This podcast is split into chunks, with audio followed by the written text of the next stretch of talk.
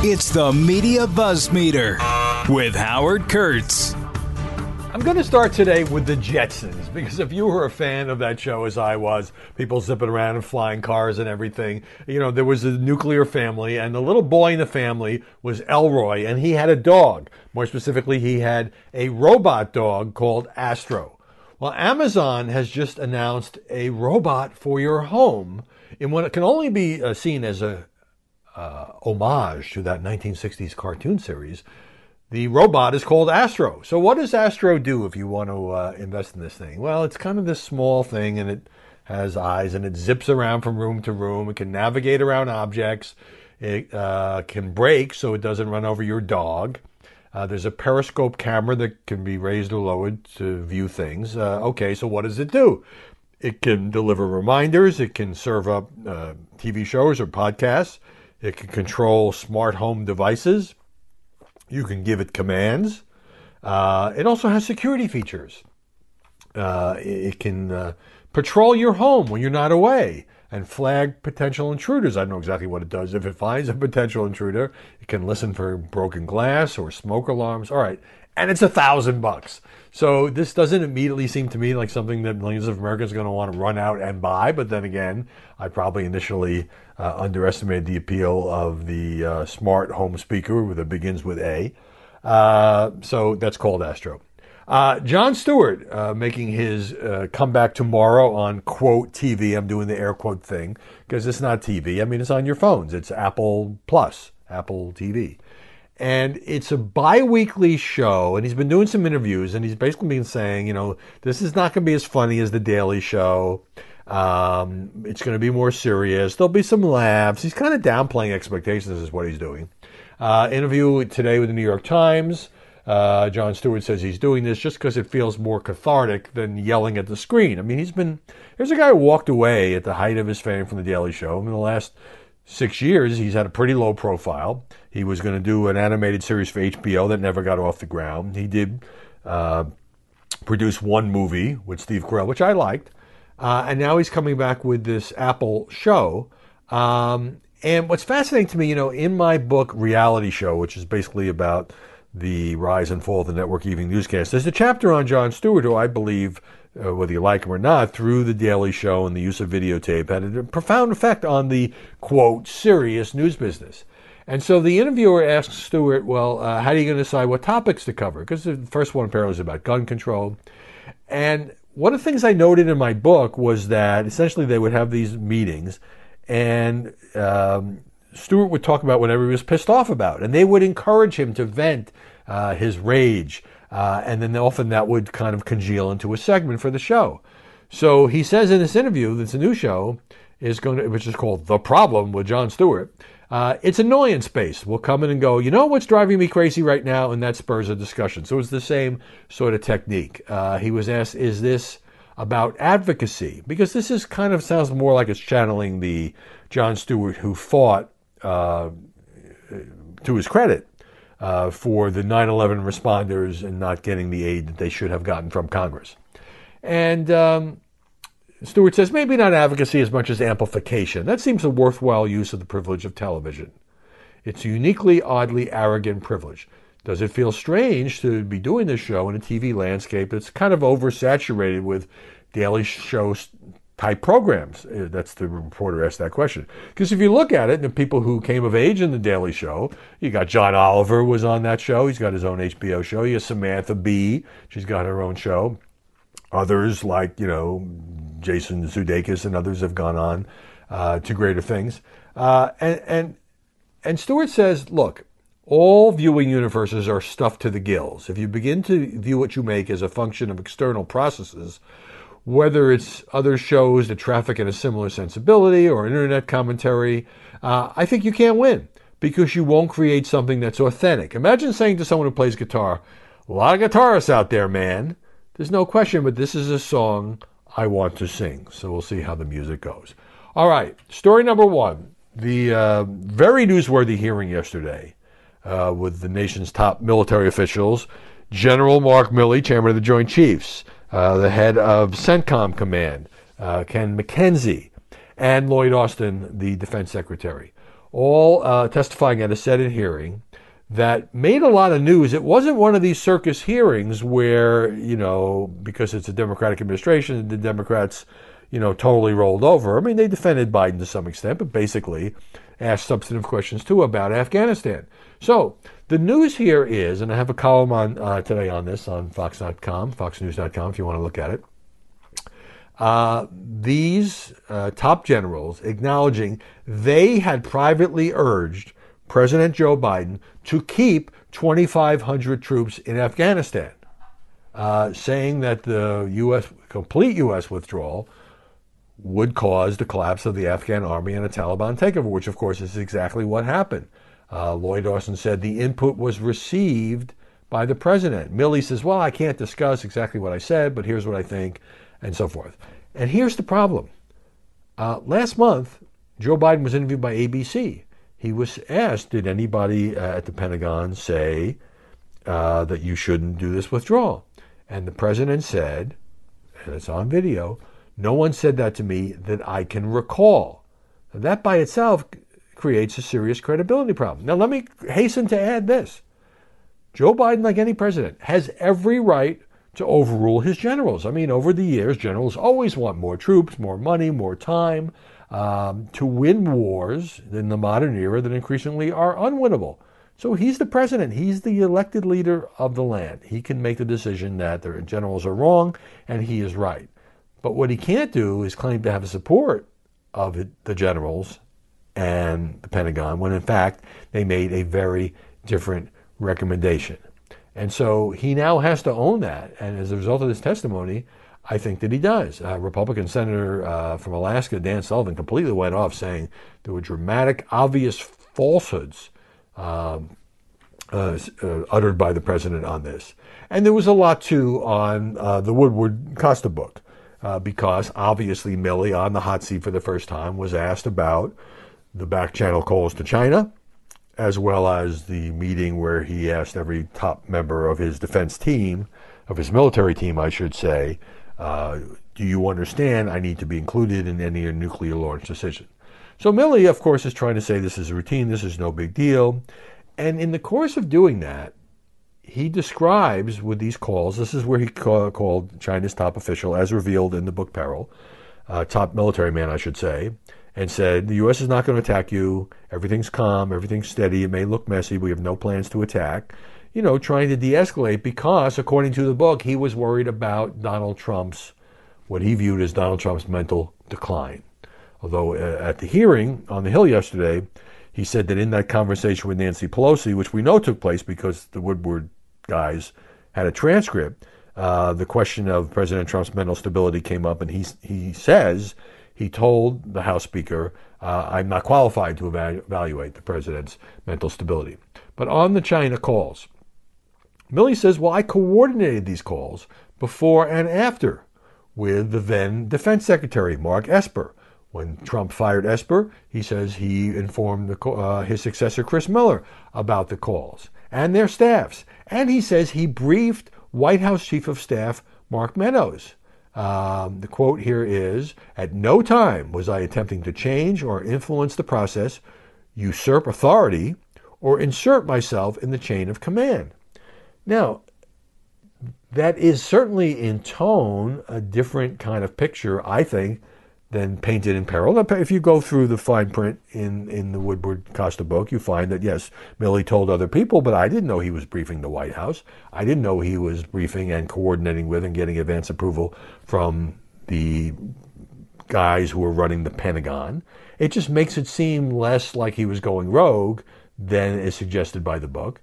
It made it seem uh, less that he was doing this as a, a, rogue military man completely on his own if he was keeping the chain of command apprised. But that, of course, would make for a less dramatic book. Now, Woodward and Costa were on uh, CNN yesterday, and Woodward say all the people who have accused General Milley uh, of doing anything improper, uh, they're going to owe him an apology when this all comes out. Uh, so that was a sort of the subtext of the hearing. So here's the Washington Post write up today. Pentagon leaders who presided over the uh, Afghan war's conclusion said they had predicted Kabul's government and its military would collapse after the U.S. departure, but they refused to fault President Biden for the withdrawal. Of course they did. You know, he's the commander in chief. They said it was a strategic failure. And then there was this phrase that they kept using about, well, it was logistical success. I think it was Lloyd Austin, but a strategic failure. In other words, we lost the war, but man, we. Uh... So here's Milley saying, my belief was we should keep at least 2,500 American troops in Afghanistan that an accelerated withdrawal, he testified, risked losing the substantial gains made over the 20 years, 20 years of fighting in Afghanistan. Um, well, one of the, uh, Tom Cotton said, "Why didn't you resign in protest?" And that got Milley's back a little bit. He said the prospect of resigning would have been an incredible act of political defiance, be unfathomable. He said Biden was no, under no obligation to take the advice of the generals. This country said General Milley, doesn't want generals figuring out what orders we are going to accept. That's not our job. He invoked his father. He said, My father, my dad, didn't have the option of resigning at Iwo Jima. So obviously, he comes from a family with a long military tradition. Um, I guess they went on to say there was also a question about Bagram Air Force Base, Base. Why did you close it before the evacuation and withdrawal? And they acknowledged that at least one of them, or more than one of them, said that they had recommended against closing Bagram. And I know there's an argument about what Bagram would have been hard to defend. Um, Milley said, look, there's a lot of lessons we can learn here. When you pull out contractors, you pull troops. That contributed to the rapid collapse. They all said they expected the Taliban to take over by the fall, just not in 11 or so days. So there was a lot you know, they were doing uh, their job and testifying about it. Uh, was asked, well, has this damaged U.S. credibility around the world? And he tried to be diplomatic and he said, well, you know, uh, certainly a lot of people are reviewing their relations with the U.S. And he said, this is very, this is very State Department like. Damage is one word that could be used. Well, there has been a lot of damage. Let me move on now to number two. Uh, you know, there's been so much after the Arizona audit, critics are calling it the fraudit, uh, which did not find hard evidence of widespread fraud in Arizona. In fact, as, as you know, the cyber ninjas said that Biden should have gotten 99 more votes, Trump should have gotten 261 fewer votes, but nevertheless, a whole lot of people feel like, oh no, no, it was terrible. They found all this potential fraud. It just shows the election was rigged. Okay, so there's been so much focus in the media, um, and certainly uh, by liberal commentators, left leaning outlets on the Voting Rights Act and could Trump steal the next election and could all these uh, state legislatures and Republican governors uh, put in place procedures to do what they could not do in 2020, which was certify that, that uh, Trump, if he runs again in 2024, had won even if he doesn't win, even if, uh, you know, just on the basis of claims of fraud. But now the debate is shifting, and the debate is shifting just a little bit because, and I say this as a journalistic observation because I'm not partisan for either side. Joe Biden is in deep trouble. He's having a had a lousy few weeks. Afghanistan, the COVID resurgence, the absolute travesty of a mess at the border with the Haitian migrants. And now his inability, at least until now, we'll talk about this in a few moments, to, to get his own party to agree on these big multi trillion dollar spending deals.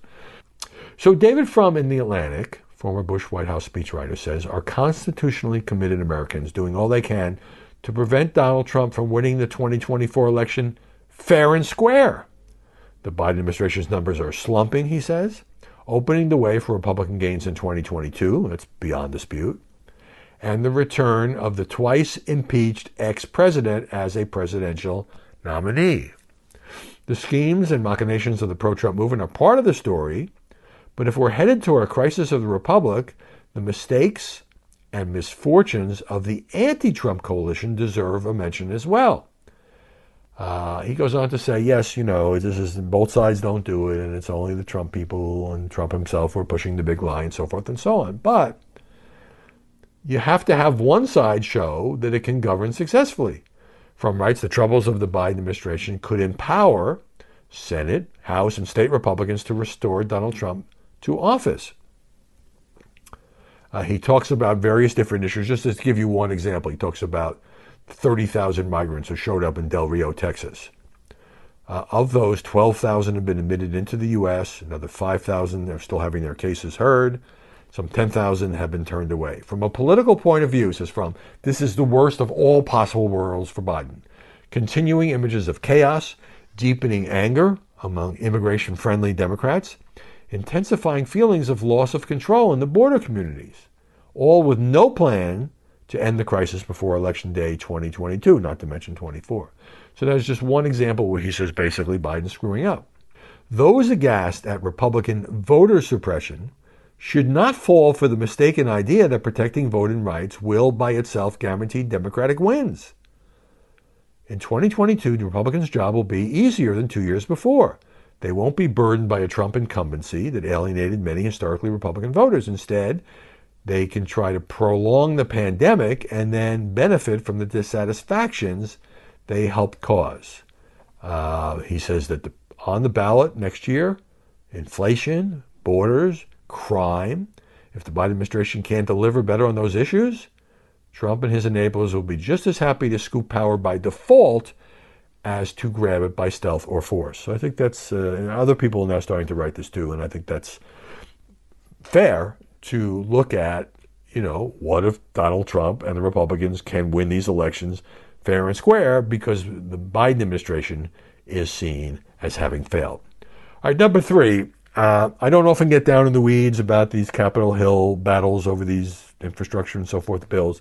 But it is such a calamity right now that it really is very telling about the state of the Democratic Party and the state of the president. So, uh, New York Times, among others, has a, has a piece saying today business groups and some Senate Republicans who are at odds with Republican leaders in the House have mounted an all out drive to secure GOP votes for the bipartisan infrastructure bill, which is supposed to be voted on tomorrow. Except if Nancy Pelosi can't She'll pull it again if she can't get the votes. So here's the deal. You have the five, you know, it's a trillion dollar bipartisan infrastructure bill. 19 Republican senators voted for this, including McConnell. It's an extraordinary achievement for Biden. But he can't get it through. Why? Because it's being held hostage by House liberals in the AOC wing to this $3.5 trillion Democrat only bill that's got everything. It's got expanding Medicare, climate change, social safety net, free pre K, all this stuff. But they can't get it through the Senate because of Joe Manchin and Kyrsten Sinema. So Pelosi can only lose three Democrats on the bill. Now, she might be able to get, especially with these uh, business groups backing the infrastructure bill, she might be able to get as many as 20 Republican votes, according to the Times, and then she could lose 20 Democratic votes and still squeak this thing through. Uh, she broke her pledge to the progressives to tie the two together, which is always a dumb idea. Like, you take the win, right? You've got 69 Senate votes. You take the win, you get a trillion dollars, actually about 550 billion in new spending, which, by the way, in and of itself, as this Time story points out, 110 billion for roads, 65 billion to expand high-speed internet access, uh, 25 billion for airports, more funding, the most funding for Amtrak since it was created in 1971. Those are big wins. You take that and then you go back and you fight for more. But the progressives say, well, if we give in on this, we lose our leverage. Um, so this is the mess that the Democrats find themselves in. And the progressives are talking tough because they know they can tank this thing. Congresswoman Rashida Tlaib uh, part of the squad. Let me be clear. Bringing the so called bipartisan infrastructure plan to a vote without the Build Back Better Act at the same time is a betrayal. So, what's Joe Biden doing? You know, he's not really this great uh, LBJ style arm twister. He's meeting behind closed doors. He met three times yesterday at the White House with Kyrsten Sinema, the senator from Arizona, and once with Joe Manchin canceled a trip to Chicago that he was going to take today to try to get this done. Um, so here's Bernie saying, well, you know, if we had a framework uh, for the three and a half trillion, and Manchin and Sinema were in agreement with the framework, and we were just working out the details, that one thing, but we're not there yet. It's premature right now to be passing the infrastructure bill, says Bernie. Axios has an interesting take on this. Uh, saying, quoting one official with firsthand knowledge of the president's mindset, says of Biden, he's not going to beg. His view is you're Democrats and you're with your president or you're not. Well, I get that. And Biden, you know, he's a Senate guy, 36 years in the Senate. So he's not going to, he's going to say, look, our party is on the line. You got to come up with a compromise. He thinks that Pelosi will deliver. He's from a generation of politicians from whom party loyalty is automatic. That's far from the case today when everybody is their own party. Uh, his shape, his approach is shaped in part by his 36 years as a senator, a sense that presidents should demand outcomes rather than details. And, you know, um, he is now a kind of a centrist in the Democratic Party, but he's thrown in his lot with the progressives because he's made a lot of promises to them. So his approach is, according to Axios, let Pelosi and Bernie work it out. Politico has a piece saying Joe Biden knows the ways to progressives' hearts, but he's still trying to figure out what makes Manchin and Sinema tick. Here's a quote from uh, another source familiar with White House thinking. It's really hard for the White House to issue anything when you have members of the caucus who won't say what it wants. You can't start coming up with a bill when you don't know what the number is. So obviously, he's saying to Sinema and Manchin, give us your bottom line and let me see if I can sell it. Let's see if it's a compromise here. I mean, we just keep hearing from them. They're not happy, they're not happy, they're not happy. I don't know. National Review has a piece titled Joe Biden Nowhere Man. And this piece says it's not so much about Biden's uh, persuasive abilities or his personal flaws. You know, he could be given speeches that would so move the country that that would increase pressure. Usually you do that to pressure the other party, not your own party. National Review says the problem is Biden got elected because the corporate Democrats decided he was the best shot to beat um, Trump. And um, he got elected, you know, and he's kind of staffed his administration with all these liberal types. And yet, the, the, the trillions of dollars being pushed by the left uh, kind of runs counter to the working class voters whose support he needed to win Michigan, to win Wisconsin, to win Pennsylvania. Remember, that's how Trump beat Hillary in those three states. He won them back, but what are they doing for working class people? Instead, National Review's take is, you know, their primary passions of the left are climate change, gender fluidity, and systemic racism. It basically is not exactly what, you know, lunch bucket Democrats want to hear. In other words, there's just a contradiction between these two wings in the party. Don't go anywhere. More Buzzmeter coming your way in just a moment. All right, let me move on to number four. Um, fascinating battle in the National Basketball Association. 90% of NBA players are fully vaccinated. It's a lot higher than the country as a whole. But some of the big stars in the league are still refusing to get the shot, and they're speaking out. Brooklyn Nets star Kyrie Irving. He's the vice president of the Players Union. By the way, the Players Union wouldn't agree to this uh, mandate. He says he's willing, he could miss all of the Nets home team games because New York City has an indoor vaccine mandate and you can't go in there. Please respect my privacy, Irving told reporters in a Zoom meeting the other day. Uh, here in D.C., Washington Wizards star Bradley Beal says he's not vaccinated. He questioned the vaccination's effectiveness. He said to reporters, uh, Well, how come we have to get these boosters? It's funny that it only reduces your chances of going to the hospital. It doesn't eliminate anybody from getting COVID, right? Yeah, but it eliminates your chance of dying. If you get COVID and you're vaccinated, you know, it's not pleasant. Nobody's saying it is. But you're so much less likely, statistically, overwhelmingly less likely to be hospitalized. Kareem Abdul Jabbar said the league should mandate vaccinations. But here's the media angle there's another player for the Orlando Magic, Jonathan Isaac. And he was quoted in Rolling Stone as I, he's refusing to get the vaccine for all kinds of reasons. And he held, uh, he went to the media day for the Orlando Magic, and he said Rolling Stone was wrong. He said, It's not that I'm refusing to get the vaccine because I've studied black history or I was watching Trump press conferences. He says he was badly misrepresented by the Rolling Stone piece. He said, Because of that, I can understand anyone who says they don't transparently or overtly trust the media. Jonathan Isaac says, I'm not anti vax. I'm not anti medicine. I'm not anti science. I didn't come to my current vaccination status by studying black history or watching Donald Trump press conferences. I'm grateful I live in a society where vaccines are possible and we can protect ourselves. He goes on to say the reason he hasn't gotten the vaccine is that he had COVID. And he feels like, given his age, given his fitness, the fact that he's got some antibodies from having had the disease, uh, he's a little worried about side effects, that he doesn't need it.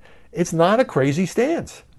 But unlike the NFL, which is fining players and others for not getting the vaccine, which is telling teams you may forfeit games if everybody on your team is not vaccinated, the NBA is taking a more cooperative approach. So, as I said, 90% vaccination rate, that's good. But when you have some of the biggest stars, by the way, LeBron got vaccinated, but he doesn't want to speak out. He thinks everybody should make their own decision. It's kind of like a microcosm of the debate in the country as a whole. So, for example, New York, uh, the new governor, Kathy Hochul, about to fire a bunch of healthcare workers and hospital workers who won't get the vaccine. Uh, then how do you replace them? She's calling the National Guard, but how do you replace them on a more permanent basis? So it's just fascinating because of the high profile of the NBA, the way this is playing out. And finally, number five, you may not care about Australia, but you should care about this as a media issue. So today, CNN took the step of disabling its Facebook pages in Australia. Now, why would CNN do that? It just took its Facebook pages down in a pretty significant market. It was because there was an Australian court ruling that made media companies liable for defamatory comments posted by users. So, you know, comments is a big part of the web. You know, people love to post comments. And as you know, they get pretty toxic. So, what most major news organizations do is they have moderators that go in, and obviously it's hard to keep up if you've got, you know, hundreds and thousands and thousands of comments. Anybody who's saying something that is uh, absolutely libelous, defamatory, um, false, uh, and when you get into false, it can be a slippery slope.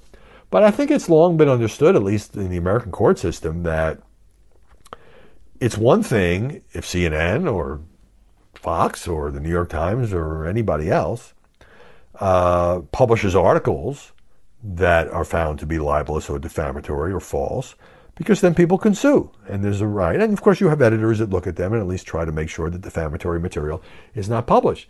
But it's hard to police, and some organizations have just, because it's so labor intensive, just disabled comments. You can't comment. People don't like that, but it's a self protective move. So, the Wall Street Journal, which first reported this, says that CNN asked Facebook if Mark Zuckerberg's company would help news organizations disable the comments on its pages, at least in Australia, so it could avoid any legal risk. Facebook declined to craft a blanket disable feature, one that all news organizations could use. Instead, saying it would help the CNN disable comments on posts one by one. Well, one by one may not cut it, because if you miss some, or what if one you don't get to it for 24 hours? Is could CNN still be sued over what some viewer or user of Facebook says? I mean, you can see where it kind of strikes at the heart of free expression. So here's the CNN statement. We are disappointed that Facebook once again has failed to ensure its platform is a place for credible journalism and productive dialogue around current events among its users. So I don't understand. Like, Facebook is supposed to be working with news organizations. After all, if you if every news organization did what CNN just did in Australia and said, we're out of here as far as Facebook is concerned, it would hurt them because Facebook is a very valuable platform, as is Twitter, as is Instagram, and, and others, as is TikTok, by the way, to promote your brand and to reach people who don't necessarily watch your network. Um, but Facebook, you know, gets an extraordinary amount of traffic, free content, by and large, from all of the news organizations, not just television, Washington Post, New York Times, HuffPost, you name it that have Facebook pages or whose content is linked to on Facebook because that's how you get this debate going and people can click on the links and you know everybody's happy. But everybody's not happy if you can be sued over the comments, which you know you can have the most vigorous moderation effort in the world, and Facebook itself has struggled with this, and not catch everything. It's just, you know, it's overwhelming given the billions of people who use Facebook around the globe. So Facebook wouldn't play ball. And CNN says, okay, we're out of here. Well, could this spread to the U.S.? Uh, I don't think you'd have a court ruling in the U.S. under the First Amendment, as you did in Australia, but nevertheless, it raises those troubling questions about what are social media liable for in terms of users? Because, you know, Facebook and Twitter continue to cling to this fiction. Well, we're just like the electric company. We put the stuff out there. People say what they want. You know, well, yeah, we'll take off the most egregious hate speech and anti Semitic stuff and Russian disinformation. But basically, it's your toy. You play with it. We're not responsible. Well, you are responsible. And you've done a lousy job. And everybody knows that. That's why people left and right are unhappy with these social media platforms. Now you have news organizations, in this case CNN, unhappy with what Facebook is doing. Well, thanks so much for your time. Uh, I'd appreciate uh, a subscription if you have a moment, if you're not already getting Media Buzz Meter. Apple iTunes is a good place to get it, or we talked earlier about Amazon. Maybe you can even get it on that robot if you buy that little robot that goes around your house. You can say, Get me Media Buzz Meter. As for me, have a great day. Back here tomorrow with even more Buzz